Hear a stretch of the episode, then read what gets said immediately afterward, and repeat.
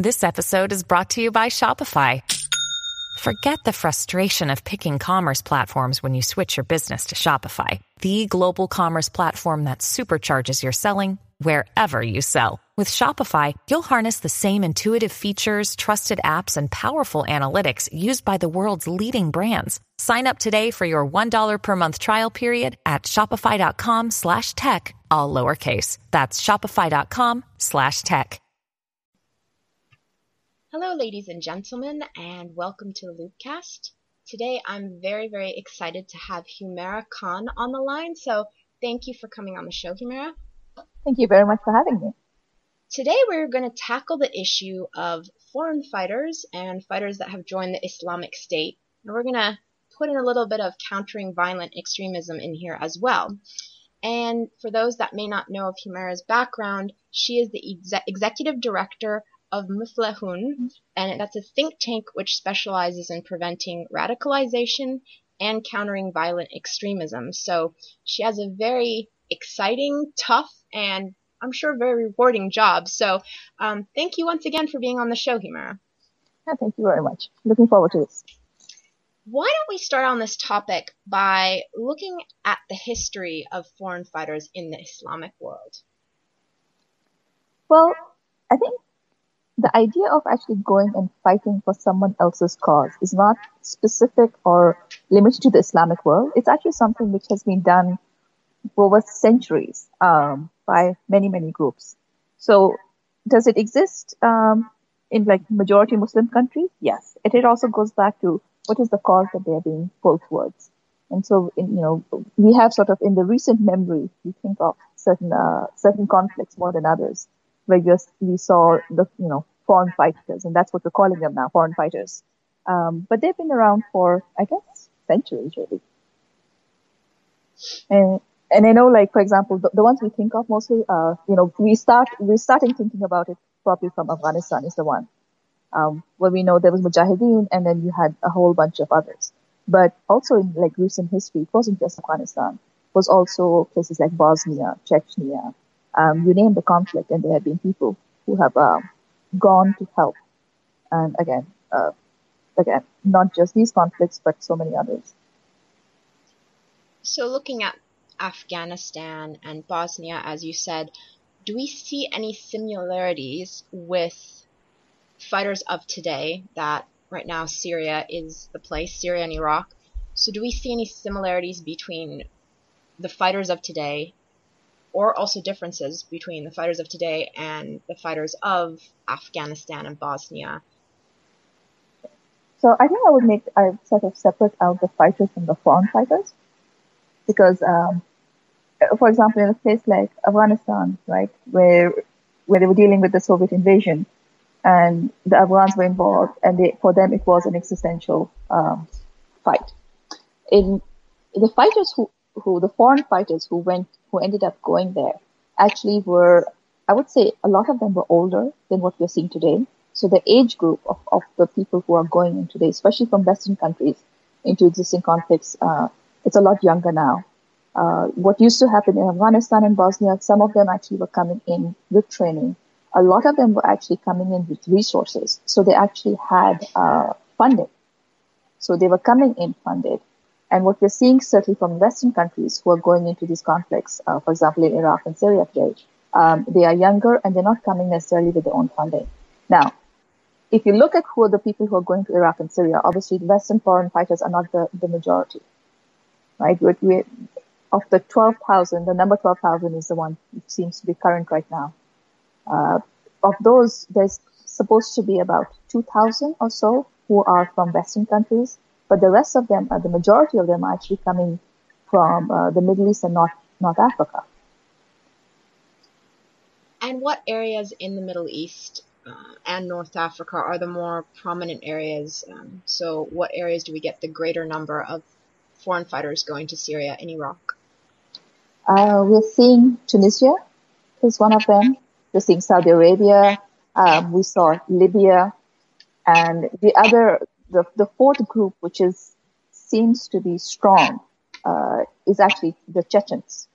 So there are contingents who have come from Chechnya. And what's interesting about the ones who are coming from Chechnya, they're not just coming as individuals, they're coming as uh, existing units. And so the whole unit is coming to go fight over there.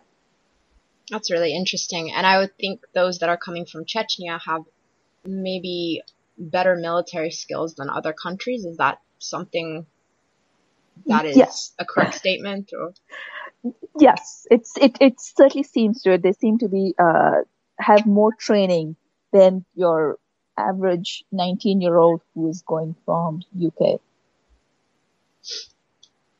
And for me, when I think of Chechnya, I think of one of the main figures we tend to hear about. Um, his war name, so to speak, is Omar the Chechen. And I mean, I know that there's a lot of um, speculations that he is now sort of military advisor for the Islamic State. So, I mean, what does that say, since there are a lot of fighters, as you said, coming from Chechnya that are fairly militarized? I mean, what does that say about Chechnya and this idea of joining this jihad in Syria and Iraq? I mean, of course, Chechnya had a very turbulent past and violent past. So does that reflect in the people that are going to Syria and Iraq, or are these another generation that are looking for another fight? I think it, uh, it's it's now it's, it's very context specific. So, for example, there will definitely be groups who are going there because they're looking for the next place to fight, right? They're sort of, uh, they are as close to mercenaries as you can think of, right? Because for them, it's okay, where's my next, where's the next conflict zone that I need to do, go to? And they're just going to move to the next conflict. Now, for some of the, the units which are coming to Chechnya, you can imagine that. On the other hand, if you're looking at individuals who are traveling from countries like, again, the, some of the English-speaking countries, or if you look at, you know, U K, or if you're looking at the Scandinavian countries, Um, again, different profiles, because that's does that does not seem to be uh, the reason or how they're coming in. They actually don't have an experience with fighting. They're going in for various reasons. Some of them are going in, obviously, there, there are, there's a group who's going there for ideological reasons, because they feel that the cause is just. Um, but there's some who are going in because, and they have no clue about the religion. And they're sort of just, oh, we, we learn it along the way. And they're just going there because they think uh, it, It's it would be cool to, to join it. And I know Thomas Hegghammer has actually talked about the whole concept of jihadi coup. Um, there are others, for example, we're seeing who, who go in there because they have family members who were involved or have been involved in a previous fight. And so the, the conduit for them is, is, is through kinship ties rather than because they necessarily strongly believe in that particular fight or in the ideology. Now, when people are actually, once they arrive there, obviously, it doesn't matter where they start off in terms of how convinced they are. There is that indoctrination period which happens when they're there to make sure that they are buying into the ideology piece. And so people are joining, again, for a variety of reasons. Not all of them are ideological, but certainly after they enter that conflict zone, they, they are indoctrinated. I saw recently there was an article, I forgot which publication it was. It might have been Washington Post or Economist, one of the two, um, where they were saying certain foreign fighters want to come back home because what they thought they signed up for wasn't what they thought it was in their mind when they went off, which was quite ironic, of course. But as you said, there's a lot of people that have no idea what they're really getting into. They have an idea of maybe a great adventure, as Thomas Hegghammer kind of alludes to, this adventurism idea. So looking at this, and as, as you said, every foreign fighter, it, or it's a different reason for every person to go to Syria or Iraq at this time in history. I mean, there really doesn't seem to be any demographic for today's foreign fighter, other than, as you said, they tend to be a younger age than in Afghanistan. And what might be the reasons for that right there, this younger age compared to the Mujahideen of Afghanistan? Ah, the younger age. Well, one thing we, we see is that the ones who are being recruited, at least out of the West, are ones who know, have, have a, perhaps a superficial understanding of ideology. And so it is easy to deceive them into thinking that what they're going for, the cause itself, is a just cause. the fact that they even think that this is jihad, right? Even though it's going against the tenets of that. The, the fact that some of them even think that this is actually a legitimate Islamic State or this is a legitimate caliphate, even though everything they do about, every, literally everything about it is is not legitimate and you cannot justify it. I mean, there's nothing Islamic about it. It's not a state. And yet people actually are believing the rhetoric. So in some cases, it's actually easier to manipulate people when they're younger or when they have uh, less of a understanding of what, you know, what it is. Because if you haven't got your filters up, or you don't know how to distinguish between right and wrong to start off with, it's actually easier to deceive them. And how do you think things like social media, per se, are adding to this? Because we've seen ISIS, Islamic State, whatever you want to call them, having a pretty good and pretty savvy media campaign, which, as you said, it makes everything taking place in Syria and Iraq almost like this cool jihad. It's the cool thing to do, and and if it is catering to a younger audience, it could be quite seductive and very interesting, and, and one of these ideas like, oh my, my man, I want to be part of this. I've got to be a part of this history in the making. So how has social media affected this, and how is it possibly, how are there ways with countering violent extremism to reverse this or create a different message for young people out there that might be having thoughts of joining a jihad? So, I mean, social media is is a is a phenomenon we see every day. It, it it doesn't. It's not just related to people who fight, right, or people who are looking to join a terrorist group or a part of a terrorist group. If you look at how ubiquitous it is in terms of how we use it in our lives. Now, for take your average seventeen to thirty year old, eighteen to thirty year old, right? Think of how they use social media. For that, for that age group to use social media or to be interacting through social media is nothing new. So the fact that this social media is being used a lot by ISIS is actually not a surprise. It, it feeds, it's right aligned with just the way the world is moving. And it's not, the recruitment, online recruitment is not something new. We actually saw Um, online recruitment as far back as Bosnia. Now, it didn't used to be Twitter at that time. Twitter and Facebook didn't exist.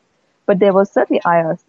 And there used to be very open discussions on I R C about going and fighting. And is it is it uh, legitimate and who should go? And actually trying to call people to go join Bosnia. And it, the attraction was a lot stronger for people who were coming from Europe because they had greater access. And, and there was always, you know, there was... And where, how Bosnia was and how Syria started off was actually very similar, because the initial, the initial call was to come and help the Syrian people, get rid of the oppression, get rid of the regime. And that's what they were going in there. And as they started now, since then, we had, you know, we had various groups. You saw all the, the splintering of the group, the groups, right? Um, I S I became, there was Jabhat al-Nusra, then they became ISIS, they split off from Al-Qaeda, now they claim they're I S. But in all of this, the initial, the initial thrust, and for certainly a lot of people, the idea was, we're going to help the Syrians. These are an oppressed people. That, that mo- goal actually seems to be left on the wayside by I- ISIS. And for some of the people who, who, who seem interested in coming back, the disillusionment actually seems to come from, from exactly that, that, you know, they went in there to try and help the Syrians, but now it just seems that the groups are fighting and killing each other. And so Muslim killing Muslim for no other reason other than for power and glory doesn't, is not, it has nothing to do with, well, the Syrians or getting rid of oppression or jihad or being legitimate, or it's just plain, it's all out murder. So that has, has played into it. Now, how do you actually counter it? Well, again, um, I mean, but that, like, can you counter it just using social media? It's never enough, I guess. Because social media is, is a communication tool, right? At the end of the day, these are different ways of communicating. Some of it is synchronous and some of it is asynchronous. What starts off in terms of the, the, the, the processes, or uh, it's not even a process, but some of the things that the dynamics that you're seeing as they're playing out. So it might use, might start off with someone engaging on Twitter, right? It's asynchronous, they're finding people. You can have a conversation, but it's not a live conversation. As people get groomed into, hey, they actually are really interested, um, some of those communications, then you can start to see some of the real-time communications. Some of that is on Twitter, but they also move off to other forums. You see a lot of movement on ask dot f m. Then you also have Kik, right? And all of these forums, again, quite, uh, question answer, it's it's interactive, um, but it still it still allows you to stay anonymous. But the thing is that after that, the the the interaction moves uh, to other venues. So you have communication, direct communication through email. You actually have Skype, right? There's a lot of interaction. And as the relationship between the people is growing, or the recruiter and the person they're trying to pull in is growing, there's a lot more engagement, and it's it's it's moved further and further away from the public forum. So how are you going to, now, because there's uh, these are trust relationships which are being built, when you're dealing with countering violent extremism, and you're talking about now an intervention for someone who is considering traveling, you actually will, are going to have to deconstruct not just the ideology or the thought process, but you actually need to have a relationship, or you need to build the relationship so you can even have the communication. And when we talk about countering violent extremism, right, there's a spectrum of activities or spectrum of programming which is needed. So there's programs around prevention, there's intervention, right? So these are assuming that the, the people, for both prevention, you're basically trying to increase the barriers to entry. When you're looking at intervention, now these are people who are thinking of action. They actually haven't taken criminal action yet, right? And this is where you can talk about, you know, deconstructing the narrative, um, various types of intervention. You're basically countering the narrative, but what we talk about is actually developing the meta-narrative, because you can't just, it's not just about delegitimizing the narrative which is used to recruit them. You actually also have to give a message of what is the correct understanding or what is the correct thing to do. So we call that the meta-narrative. Now, for someone who has gone beyond that stage and they are actually now, they're traveling or they want to go fight, at that stage, you're going to have interdiction. That's when law enforcement is going to be involved, and you know, there's there's no way around it. And then the last part of this is is rehabilitation. And whether you talk about psychological disengagement or physical disengagement, right? Both of those are needed. And and that's about re-entry into society. Unfortunately, like when we talk about C V E, especially on the um, invested countries, there's there's been a lot of programming around prevention. Unfortunately, most of that programming has not been C V E specific. It's actually been what we call C V E relevant. So you have programs which seem nice. They have a lot of stuff around community engagement. You have your sports clubs. You have all these other things which are supposed to be alternatives, but they, they sort of, they are, if you start to look at, hey, is this actually going to change the mind, or is this actually going to impact youth? It's hard to find the direct link, if any. So those C V E relevant programs are good, but C V E specific programming where you're actually, you know, talking about violent extremism, you're talking about the grievances, and those grievances are real. I mean, when you start off, you talk about, hey, oppression of people, that's real. There are people who are oppressed. You look at societies here, Europe, wherever. Um, The living conditions of people is not necessarily always good. They are, the individuals also have, have personal grievances, right? So all of those have to be, they have to be acknowledged and they have to be addressed. And so there's often very few places that you can actually have um, safe spaces to actually have those hard conversations. And so C V E specific programming is, is sadly not, there's not enough of it. Um, intervention programs, yes, there are certain, like, they're trying. And some countries have tried them more than others. Um, I know that, for example, Channel has, uh, in U K, they have Channel. In the U S, uh, for example, we actually have, I won't say a similar program because Channel is actually initiated through law enforcement. But the programs that we have been running in Muflehun actually has been, you know, we've come across someone who is thinking of traveling. Now, whether it's going off to join the Shabab or they want to go join Syria, you know, we've had various cases, and but they actually haven't taken action yet. So in those cases, it's about getting them uh, counseling and intervention and counseling at different levels uh, to actually talk them down from going off and traveling, but also talk them down from their actual, like, what they believe in and why they think they want to go join. So, but again, this is like a, a program that we're running, which is not, you know, it's not from the government itself.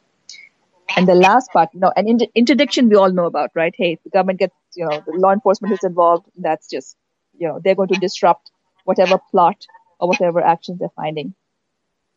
But rehabilitation, or the concept of actually disengaging both psychologically and physically, that's something which is very underserved. Uh, there's very few countries who are actually doing any sort of rehab. There's few of them who want to talk about it. This year was the first time we saw European countries actually talk about some of these programs. U K is saying we want to do rehabilitation. Um, some of the Scandinavian countries are developing rehabilitation programs. Now, can we do that over here in the U S? Oh, that would be great.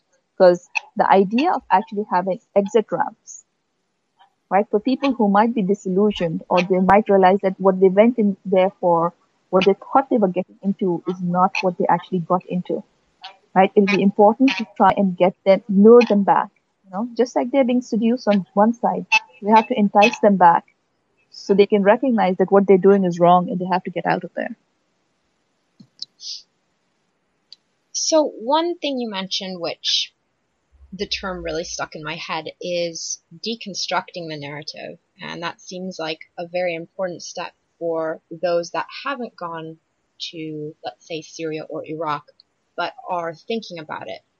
I mean, what kind of steps do you take to even start doing that? Is it focusing on their personal life as well as religious ideas, what they might think is religious compared to what is actually taking place in the Islamic State? Um, you know, is it... I don't know, what is it? Give me give me some of the steps, because it, it it sounds fascinating. It's not an or, it's an and. Okay. Uh, yes, you actually end up do talking about the personal stuff. You end up talking, there is the political, there's the psychological, there's the emotional, there's the dealing with issues around families. It's like everything put together um, you, it ends up being addressed, which means that when we work, um, we work through particular imams so that they actually have the... They are to help create those trusted relationships with the youth that we are developing interventions around. So this is around the face-to-face interventions. Um, and part of it is that, especially in several of these cases that we have seen, there is there is family dysfunction at some level. Um, so in those cases, you actually have to deal with that um, because you can't you can't sort of there there are so many, you know, for any human, right? Yeah, there's, our lives are entangled, right? And all these various things come together in, in interesting, messy ways for each person. And so when you're trying to pull it apart, you you have all of those dimensions have to be dealt with. And have to be dealt with very um, pragmatically, but also very carefully and gently, right? Also means that these are things which you can't hurry along. So it's things that take time, and the, the face-to-face interventions then span months and months and months. I think the longest case that we, we are actually dealing with has been it's been about two and a half years.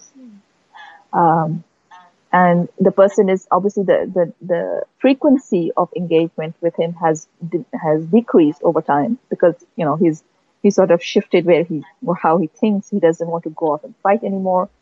Um, but there's still that regular sort of checking in and making sure, hey, are you okay? How are things going? How's life going?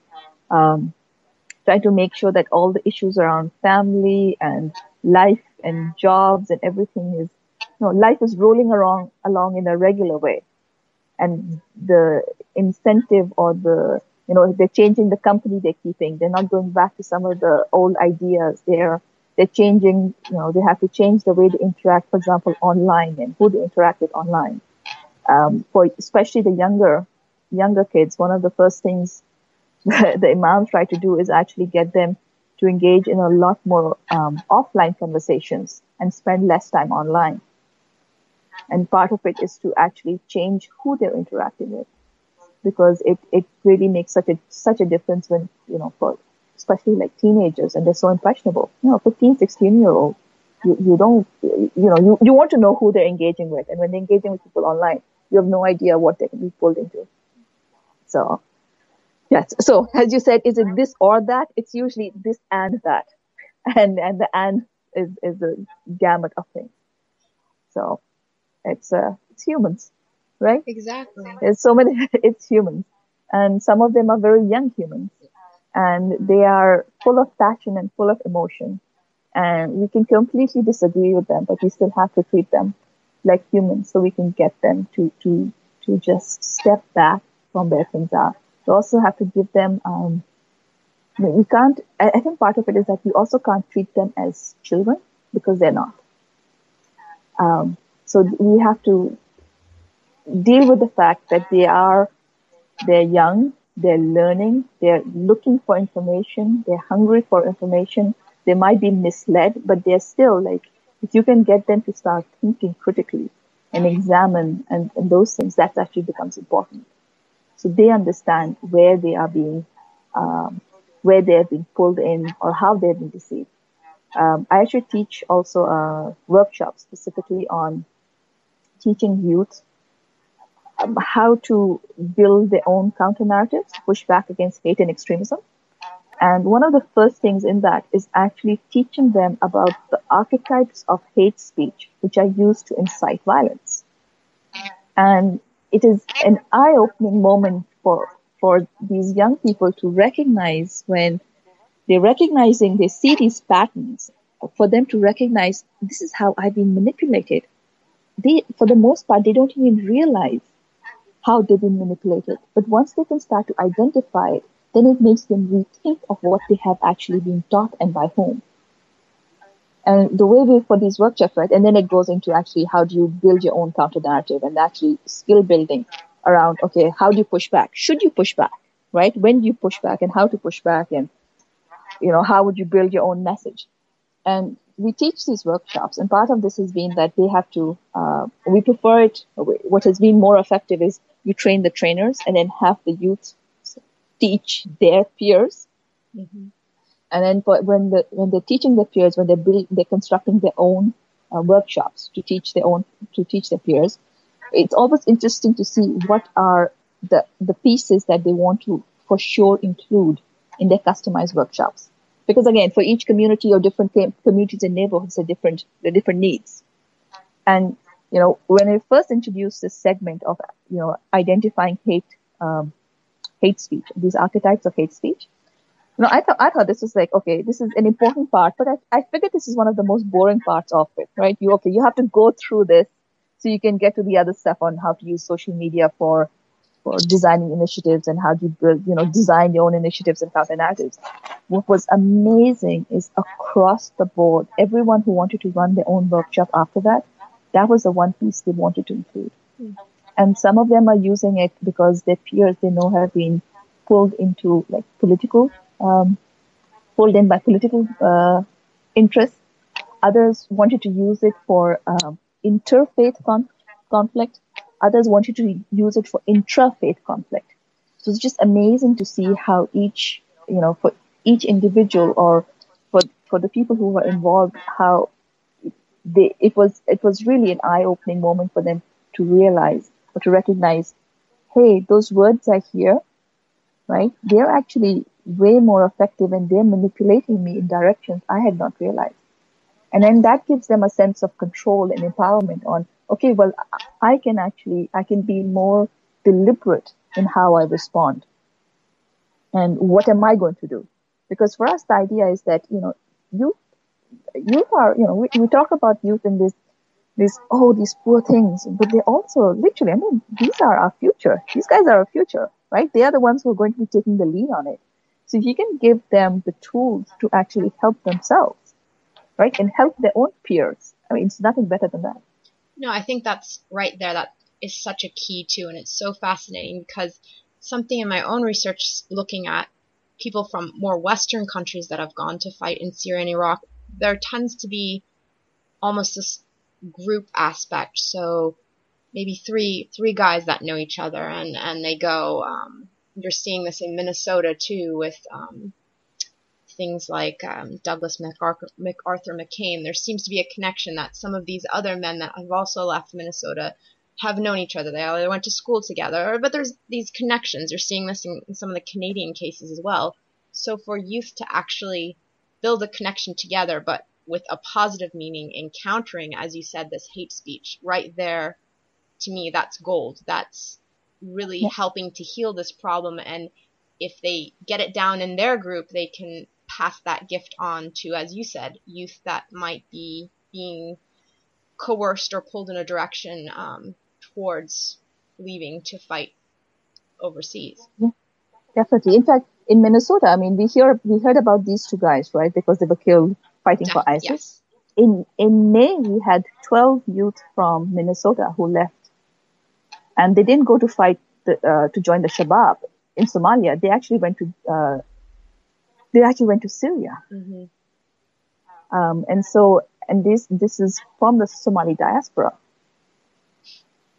And so, you know, before we when we saw that first wave of of uh, uh, from who, who went from Minneapolis, from the Minneapolis, the greater Minneapolis area, um, there was about twenty of them who had gone, and this is a few years ago. But this last wave of twelve of them just left this May, yeah. um, and that's that's very recent. And again, the shift that they would actually go. They would go join a conflict which is not theirs, right? And this was a shift because before you could, we could talk about, you know, we would often talk about in terms of the diaspora or the pull of the diaspora. Like the diaspora tries to go back to the country of origin and tries to engage or tries to, you know, they feel like there's something they can contribute to the country that they came from. But here they've been pulled in a completely different direction for a conflict which has nothing to do with them. And yet they feel like they can, they should contribute to us. I was actually talking to a family member of um, one of a youth who was uh, intercepted and ended up not going.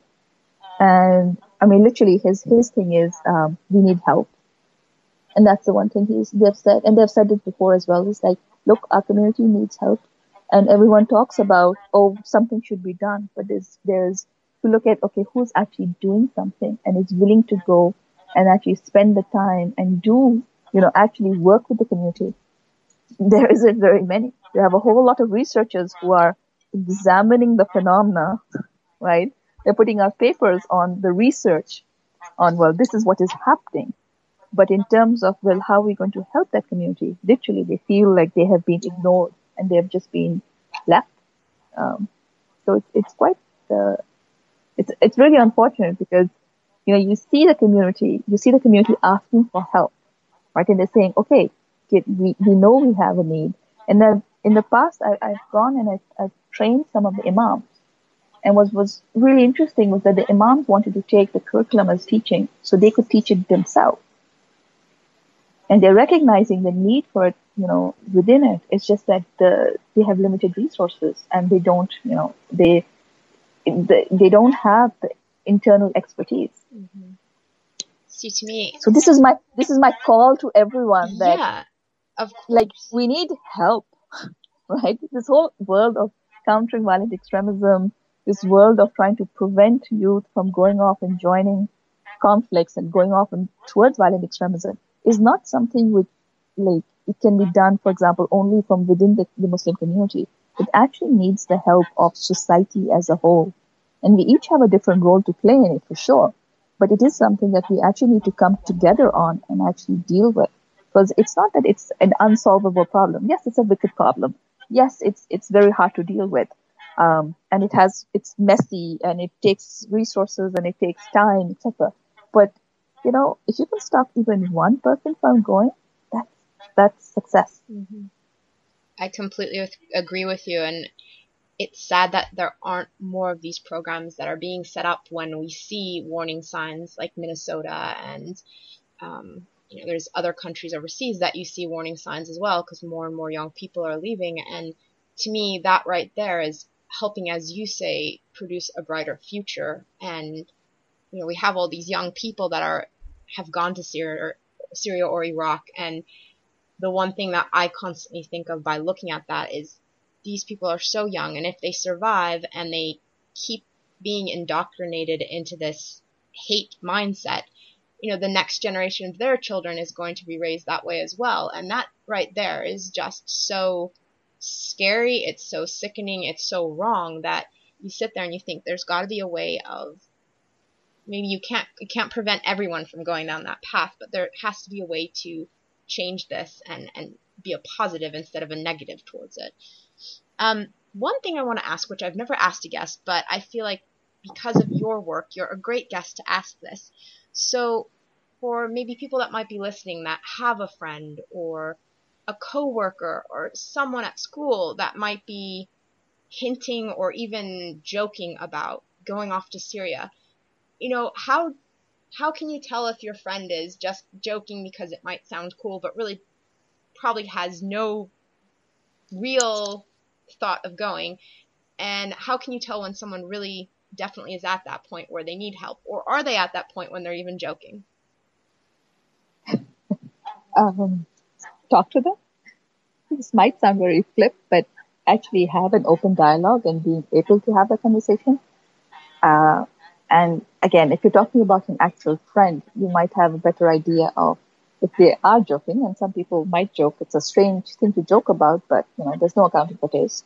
Um, Or you might realize that they're trying to hide something. But I think the, the important thing is to not ignore it. Um, often when people, for the people who are actually seriously considering it, um, okay, so first of all, it's not an overnight thing. It's not like, okay, a person decides, okay, today, today everything is fine and tomorrow I'm going to go and I want to go fight in Syria, right? It's not, it's not an overnight thing. It takes time. So presumably, if someone is saying that, now I'm not talking about in the joking sense, but if someone is actually seriously considering it, for them, when by the time they raise that issue, they might, there must have been other things which have been happening. So it's usually not the first sign that, okay, I'm going to go off and fight. You might see a change in the way, in how, or hardening in their positions on things like conflict, in, in their position on the use of violence in terms of the, the sense of helplessness or they feel about, or about, you know, the need to help us, the particular conflict, but the helplessness by staying here and doing it, that it's not possible, that the regular ways aren't working. So you might actually have heard some of that before, because deciding to go off and fight doesn't, it's not the first place. It's not where you start. So there's things which happen before that. The other thing which often, which happens often actually, similar to people who are getting uh, pulled into gangs or people who are being who are being groomed by even pedophiles, is that isolation and how they start to separate themselves off, and they, they change some of their social network because they want fewer people who know them or who know them or are close to them, because uh, the need for secrecy grows. Uh, and so you might actually see changes in some of those behaviors as well. But first thing is, if you're seeing a shift and you're concerned about it, get help. Mm-hmm. Right? Don't ignore it. Talk to the person, talk to people around, see what help you can get. I mean, the communities actually have resources. Um, now, especially for younger ones, I talked to youth groups about, you know, similar things, things to look for. And what was interesting is that in one youth group I was talking to, this, I think she was sixteen or seventeen years old. Right? And I was talking to her, like, if you start to see these particular types of changes, right? The person withdrawing, um, looking for more, changing sort of their, their friends, and those those things. And the person, one girl, she got she gets up and says, you know, a friend of mine committed suicide. And these were exactly the same things I saw in her, but I didn't think I should have done any, I didn't know I, t- I could do something about it or that she was going to do it. And she was like, you know, if I had known that if I see these things, I should try and talk to her or get help for her, it, it might have saved her. And so that's the thing, for especially at the younger age, these are very similar, the first signs, right? The first red flags which go up are very similar to the same things that you see when people are pulled into gangs or in other types of, um, I guess, social vices or, or not good things, or, for example, that they are, you know, they are, they need help. You know, some of these things are just get help. There are resources out there for, for kids who are in school. There are various types of counselors and counseling which is available. Um, there is spiritual counseling, there's social counseling, a whole lot of things. As people are older, you have different resources which might be available. You have different community resources. Um, and if you actually think someone is about to do something wrong, like actually like go off and fight, or you think they're going to actually hurt someone, call law enforcement. Mm-hmm. At that stage, I mean, there's no two ways about it. Call law enforcement. It doesn't matter who the kid is. It doesn't matter who the youth is or the person is. It doesn't matter if they're a family, your friends, your parent, whatever. You think someone is actually going to hurt someone else, you have to call law enforcement right away. Um, deal with the consequences later. It is very important that you stop the person from hurting people first, right? Safety first. Very wise words, exactly. So um, to kind of bring this talk to a conclusion, I always like to give our guests a moment to touch on something that we might not have touched on, or a final thought. So I want to hand it over to you, Humera. Um, let's see. Uh, wow, this is this. Okay. I, I think the what I'd like to leave people with is that we are in this together, and we need to, to really come together and actually try and help the situation, because there's definitely ways of dissuading people from going off um, and joining ISIS. But we actually need to be willing to do it. And it's, it's not a short-term thing. It takes time. It takes resources. But help, right? I think it's important for all of us to step up. It's everyone's responsibility to have a, a part in this. It is not just someone else's problem. And I think once we, we are willing to step up and work together, there's a lot of there's a lot of good which can come, and there's a lot of bad which can be avoided. And I think. Yep. Thank you very much for the opportunity to actually like address the topic. Well, no, thank you. It's been a fascinating talk. Um, I'd love to keep talking, but we always have a certain amount of time. um, yeah. But I think your last words were very wise, and that's a great way to end this talk. So thank you so much, and have a good evening. Thank you, Chelsea. You too.